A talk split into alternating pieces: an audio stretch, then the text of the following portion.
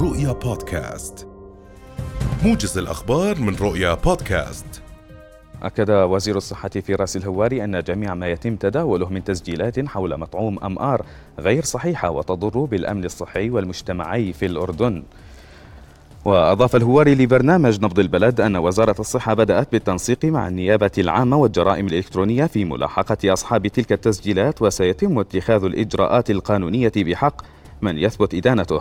ولفت الهواري إلى أن الأردن استخدم ذات اللقاح قبل عشر سنوات من خلال حملات منذ عام 1979 نفذتها الوزارة أي منذ أربعين عام محذرا من أن الحصبة منتشرة في جميع دول العالم.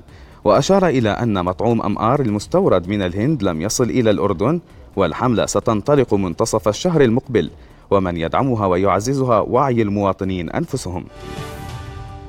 وجهت النيابة العامة أربع تهم لمدير عام شركة متورطة في قضية الأرز الفاسد بعد مواجهته بالأدلة والبراهين التي جمعتها منذ اللحظة الأولى. النيابة أسندت له وللمتهمين الآخرين في القضية جرم تداول غذاء غير مأمون للاستهلاك البشري وغذاء غير صالح للاستهلاك البشري وغذاء انتهت صلاحيته وتداول غذاء بوصف كاذب. قررت لجنة تسعير المشتقات النفطية رفع سعر البن... بيع البنزين أوكتان 90 والبنزين أوكتان 95 بمقدار 15 فلسا لكل لتر منهما.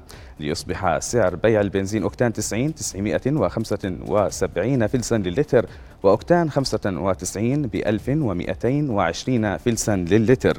هذا وقررت اللجنة رفع سعر السولار بمقدار 25 فلسا للتر ليصبح 825 فلسا للتر بدلا من 800 فلس للتر. كما قررت اللجنة تثبيت سعر مادة الكاز لشهر تشرين الأول المقبل عند سعر 620 فلسا للتر والإبقاء على سعر أسطوانة الغاز عند سعر سبعة دنانير للأسطوانة. ارتفعت حصيلة ضحايا الحريق الكارثي الذي اندلع في إحدى قاعات الأفراح في بلدة الحمادنية بمحافظة نينوى العراقية في يومه الرابع إلى 107 قتلى. من ضمنهم 41 لم يتم التعرف عليهم بعد بحسب ما أعلنت دائرة صحة نينوى. مستشار رئيس الوزراء العراقي حسين علاوي أعلن اليوم عن إلقاء القبض على متهمين بالتقصير وعدم توفير شروط السلامة ومن بينهم ثلاثة مستثمرين للقاعة. قال البيت الأبيض إن المفاوضات الرامية إلى تطبيع العلاقات بين تل أبيب والرياض تواصل التقدم مشيرا إلى التوصل إلى إطار أساسي لاتفاق مستقبلي. المتحدث باسم مجلس الأمن القومي الأمريكي بالبيت الأبيض جون كيربي أشار في حوار مع صحفيين إلى أنه على الجميع تقديم تنازلات لإبرام الاتفاق دون الإشارة إلى مزيد من التفاصيل.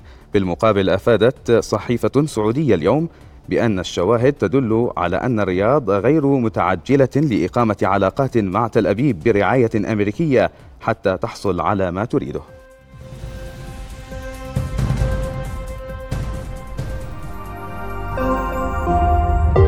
رؤيا بودكاست